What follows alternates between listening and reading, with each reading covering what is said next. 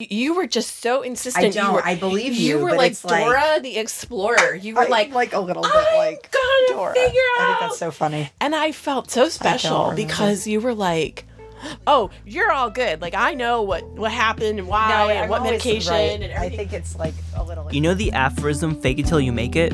Well, that's the last phrase I'd use to describe Dr. Julie Roth.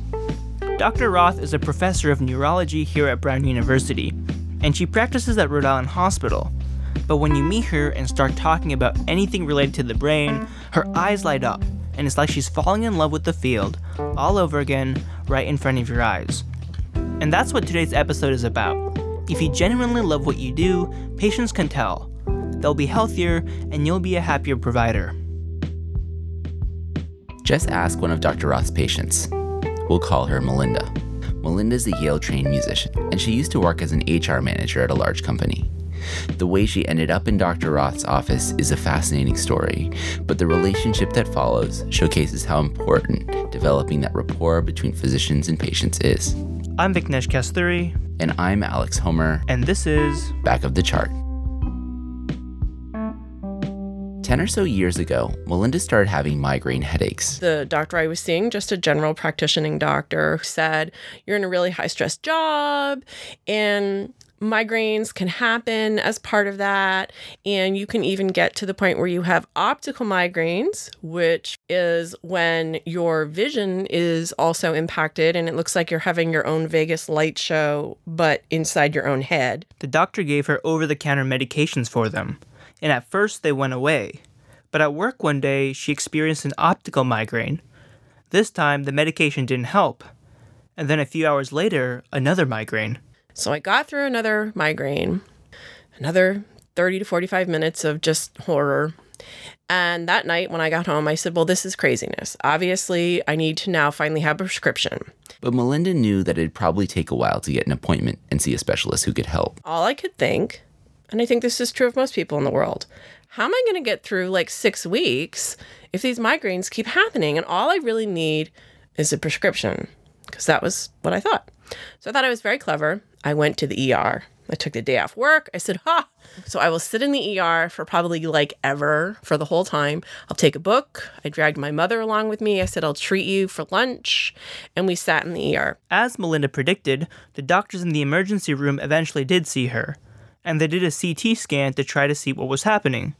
But when the report came back from the radiologist, the doctors asked Melinda an unexpected question. and they came back and said, um, Have you been having any seizures? And I was like, Oh, goodness, no. And they said, Well, the neurology people would like to talk to you. And so the neurology people came in and they said to me, You have a really large tumor in your head. And I was like, No, I don't. And they were like, Yeah, you do. So we went back and forth a couple times. And finally they said, Yeah, you do. At first, Melinda refused to believe that she had a tumor. But after some back and forth, the doctors finally convinced her. She underwent surgery. And for a year and a half afterwards, her recovery was uneventful. what I remember is I remember feeling tired. And so I took a nap on my sofa. And I woke up and I felt kind of groggy. And I felt some pain in the back of my head. So I reached my hand around to the back of my head and I brought my hand around and there was blood on my hand. And I thought, that's really odd. So I went upstairs and took a shower. Yes, complete with shampoo, conditioner, everything. I'm sure the ER people would be cringing if they knew that. And I was all done with the shower and I was still bleeding. So I called my mom and I was like, I think I need to call 911 and I think I need to go to the hospital because the back of my head is bleeding. Turns out Melinda had experienced a seizure. And what exactly is that? Think of it like this the neurons in the brain are all players in an orchestra. Usually, there's a conductor up front who makes sure that everyone plays in tempo. But say the conductor is removed. At first, things might be okay, but then some players start falling out of tempo, and they start playing really loudly, and the other players too start playing as loudly as they can.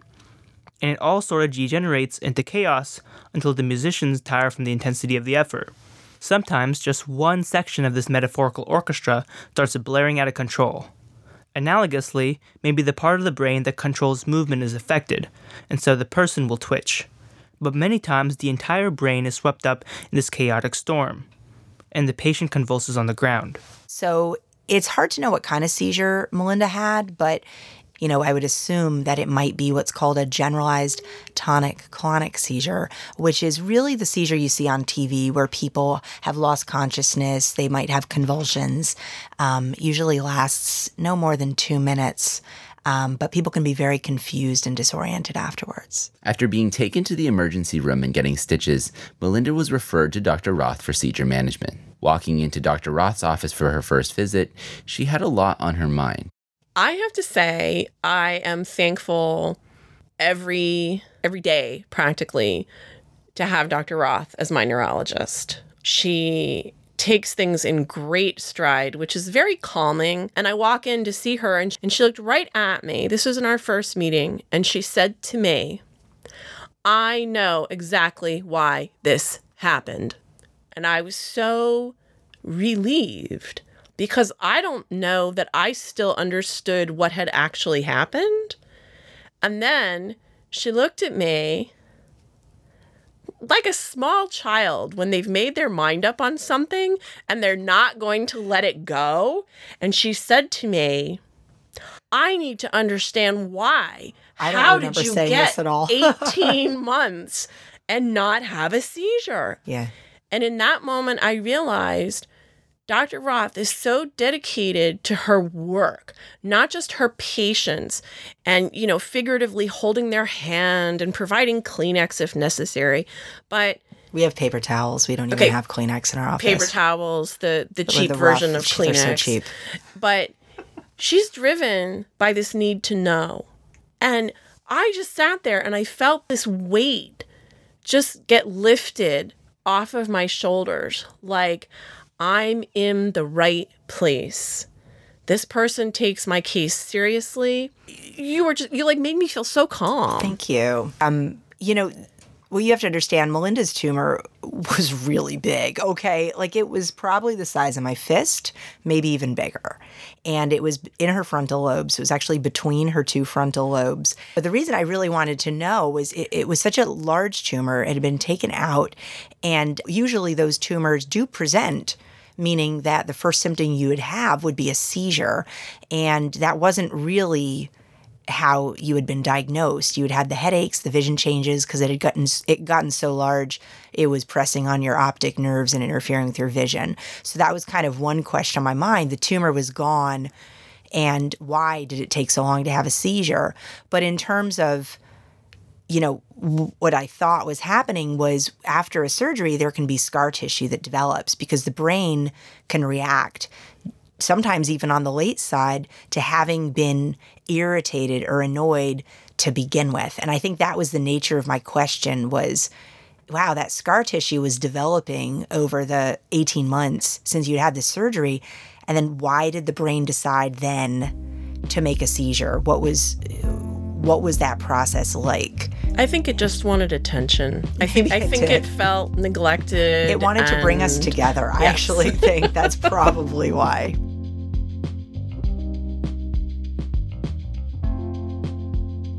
You know, the brain is really the it's the only organ that talks to us. No other organ in the human body does that. And um, so when people have a brain problem, it can affect people in an unexpected way. It can affect people in a way that might be like invisible to the naked eye, but it's affecting them. Maybe they're having a symptom that seems very mysterious. And often it, it's a neurological problem. You know, on, on these shows like House MD, whenever it's a big mystery, often it's a neurology thing. And neurologists who watch the show are like, oh yeah, I know, I know what that is. you know? But it's um so there's that element, but also like I, you know, people who are kind of struggling, like, I don't know what's happening to me. And I think that's what drove me to the field some areas where someone with a brain disorder might struggle, years later, they've figured out a workaround and they have the insight to figure out that workaround. And I think that's what is so inspiring about our meetings. And, you know, part of that inspiration comes when I have patients like Melinda who are just incredibly insightful into like how their bodies are working and have questions. I do better when people have questions and want to talk. I'm like, talk to me. you know, I want to hear things. So um, I think for me, uh, Melinda's really an ideal patient because she comes with questions, she comes with her own stories, her own thoughts, and it feels more, it feels like a partnership, like we're, we're working through things. That's what makes her the ideal doctor because I've been on the same medical prescription for seven and a half, eight years. There have been no changes in terms knock of wood. knock I'm, on wood. I'm so Yep. superstitious. But we've been really lucky. There have been no other seizures. There have been no problems with the medication. And I think for me, the expectation normally would be that I would be like the typical, oh, good, this is just going to be a five minute appointment. But a real checkup is a doctor who says to me, no, I, I need more than that. Like, have you had any things that suddenly you've discovered you can do and what's happening with this and what's happening with that and so it, it's not just this surface level inquiry Throughout the length of her relationship with Melinda, Dr. Roth shares in the victories and the setbacks of the recovery. As we know, the tumor in Melinda's brain affected the optic nerve. That's why Melinda had those Vegas fireworks in her brain. But it also crushed the olfactory nerve, which is used for smell. Melinda's doctors weren't optimistic about the chances of her recovering that sense, but the brain is plastic and adaptable and always surprising. And i remember the first time i i had certain smells they'd sort of come up on me unawares and attack me like a cat waiting for you and then hijacks you when you walk down the hallway and i came in and i said I have had the strangest thing happen this week. And Dr. Roth was immediately like, Tell me all about it. And I said, I smell bleach. Like, can you imagine bleach of all things? Not coffee, not fresh cut grass, bleach. And her eyes were all big, and she was like, That's just fantastic.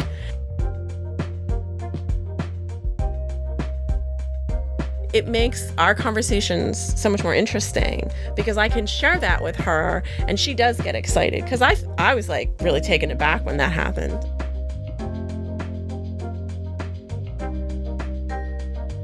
At this point, you might have made a couple of assumptions about Melinda.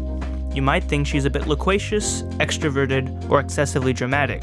But here's the thing the tumor and surgery changed Melinda's personality significantly. So, this is what I've always said about myself, although people find this hard to believe. I spent the first 37 years of my life, that was the 37 years before my surgery, as a very introverted person. I don't like big groups of people. I don't do well with 15 conversations happening at once. I, I, I like to be the wallflower who watches other people doing things.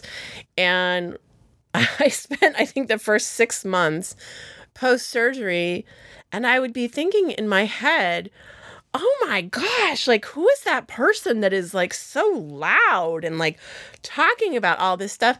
And simultaneously, the other part of my brain would be like, hello, that's you. And I would be like, no, that's not possible. And then, of course, we all see where this is going. The answer was yes, it was me. And I was like horrified. I was like, I'm like telling this person behind me in the supermarket that I had brain surgery. Like, what on earth is happening here? And it, it was very difficult for me because I don't think it's anything that is personality wise like off of the of the scale of personality type. I think people who are extroverted would just be like welcome to the club. But in my own head as far as my own how i see myself i don't see myself as an extroverted person. So there was a lot of angst for me. It was like some really deep like russian novel. It was like uh, there was this angst of like why am i doing this? And of course it comes back to it's not just how information comes into my head now, it's how information goes out of my head, which is without any control. At at times if I'm passionate about something, it can be a very high volume. And that was very unnerving for me because I was like, but what what if I don't want these people to know these things? and it's just falling right out of my mouth. Shows like this internal struggle where you see yourself differently than what's actually happening because of the injury to your brain. I mean, most of us don't experience a personality change in our lifetimes. And so, you know, you wonder if something like that happened to any of the rest of us, would we have the insight to even figure out what was going on. And I think that you have an ability to look back on that and really dissect it and figure out like what was different about yourself and how that was meaningful to you. Um, but it's true. It's another kind of example of how we assume they're attributes of ourselves, and that's who what makes us who we are. But it's there's more to us than that.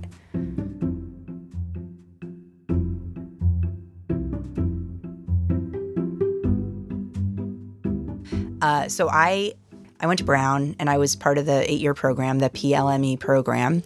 And before I came to Brown, I definitely wanted to be a doctor. I'd worked in my dad's dental office. I loved the doctor patient interactions there.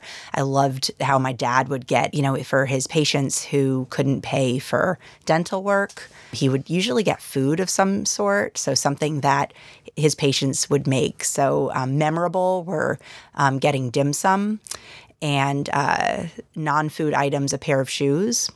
Um, yard work once. So there was a lot of bartering. And so in my mind, I really wanted to be in this field where I was getting stuff from people. I know that sounds really cheesy, but I liked that. Um, that social contract, you know, seeing the same patient over years because I really worked for years in his office doing front desk stuff. What I love is kind of the the long term follow up and also um, trying to figure out what's going on like I I I want to know more. I always want to delve and I want to get really into it. So through med school, long story short, um, I didn't know much about neurology, but I rotated on a neurology service when I was a third year med student and it dawned on me like this is my field and these are my people. They they don't just leave the room after five minutes with like okay well we'll refer you to this this doctor for this this doctor for this. You just you have to talk to the patient. You have to listen to the patient in order to solve the mystery and help the person. And so for me it was um, it was like a really good combination of solving that mystery and helping somebody because you could be a good detective and figure it out and have that continuity of care. I think that one of the ways as patients that we can often undermine ourselves is you see these doctors and they're like wicked smart and they have like all this like special language that they talk, like all these fancy words, and we don't understand those words. And it's kind of intimidating. We can, as patients, hesitate to ask questions because we think they might be stupid or that they were already answered and we just didn't realize it. Or we don't think we're supposed to actually ask any questions, even if we really think they might actually be a valid question. And sometimes, perhaps even in the extreme, we maybe don't feel that important. Like maybe there are more important patients out in the waiting room and we're just that five minute patient kind of thing. I actually am probably a neurotic, a pretty neurotic person. Not probably, I am one.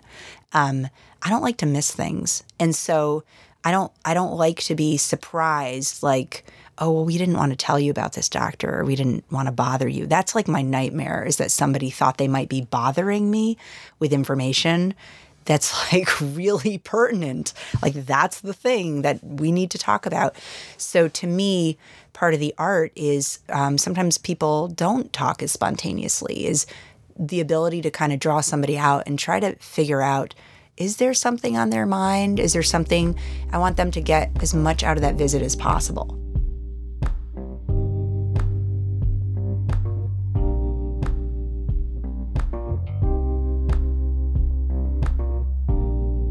I feel so fortunate that the doctors I got by chance for this humongous, serious event in my life jive with me. But it's also made me realize that if they had not, would I have been brave enough to say, listen, Dr. Roth, I don't really think this is working. I, I need to see someone else. So, what I try to say to people is, if you go see someone and they don't bond with you, they don't jive with you, go to the next person because you deserve to have someone who's going to try to establish that kind of a level of relationship with you. Like I could ask you the craziest question, Dr. Roth, and you would never laugh at me. You might laugh and be like, "That's laugh, so but not funny." at you. like you might say to me, I do laugh was just going to ask you that." That might be why you were laughing. Yeah. Or you might say, "That's so funny. I've heard that question like 3 times this week." That's Yeah. a great question but it's never in the sense of feeling put down mm-hmm. or made to feel not important. And i think when you when you have that that's priceless. And we all deserve to have that. Again like you know you're acting melinda like like i'm some unique doctor. I'm really not though. I'm just like a regular person. I'm just a regular person. So I, I, I'm going to smile at you from across the table between all this technical gear that's on the table and say, she really is unique and she really doesn't recognize that. And I think that's the, the humbleness and the humility of someone who enjoys the learning process because someone who enjoys the learning process, you've never reached your pinnacle and you are open minded because you think a person thinks at that point, I still have so much to learn. And rather than that being depressing or like the Debbie Downer conversation, it's exciting. I'm excited because I have so much more to learn and I can't wait.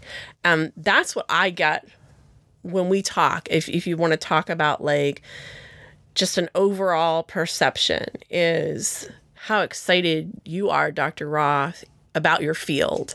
You actually said that to me one I time. am though. I, you, you, but said you bring me, articles, and then I I'm like, I go home and I'm excited to read the article. I do. I bring her So, articles. I'm t- the total nerd up. geek. I, I because I also am, am interested in learning everything. I think at one point my neuropsychologist was like, "Please don't read all of these articles. Some of them do not apply to you," because she was worried I was getting like really depressed. And I was like, "No, I'm finding this really fascinating. Like all of this work on the brain." And I bring them become to a you've become a big like I uh, am. brain aficionado Yes. yourself. And I bring them to Dr. It's, Roth, like, and I'm like, I don't you know? know? if these are applicable, but I thought they, you might find them interesting. But they're interesting, yeah. You said to me, I'm so excited. I'm going to be 90, and there's still going to be Yeah. exciting stuff happening in That's my true. field. That's true. And when you hear something like that, you know that's the person you want.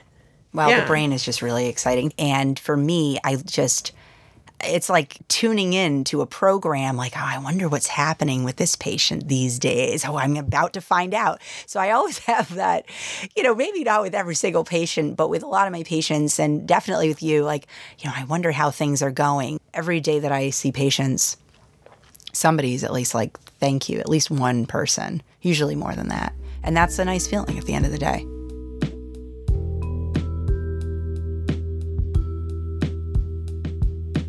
Dr. Roth and Melinda, thanks so much for joining us. And thank you for listening. Tune in two weeks to hear a story about pediatric neurology. How can you tell if an infant is having a neurological problem?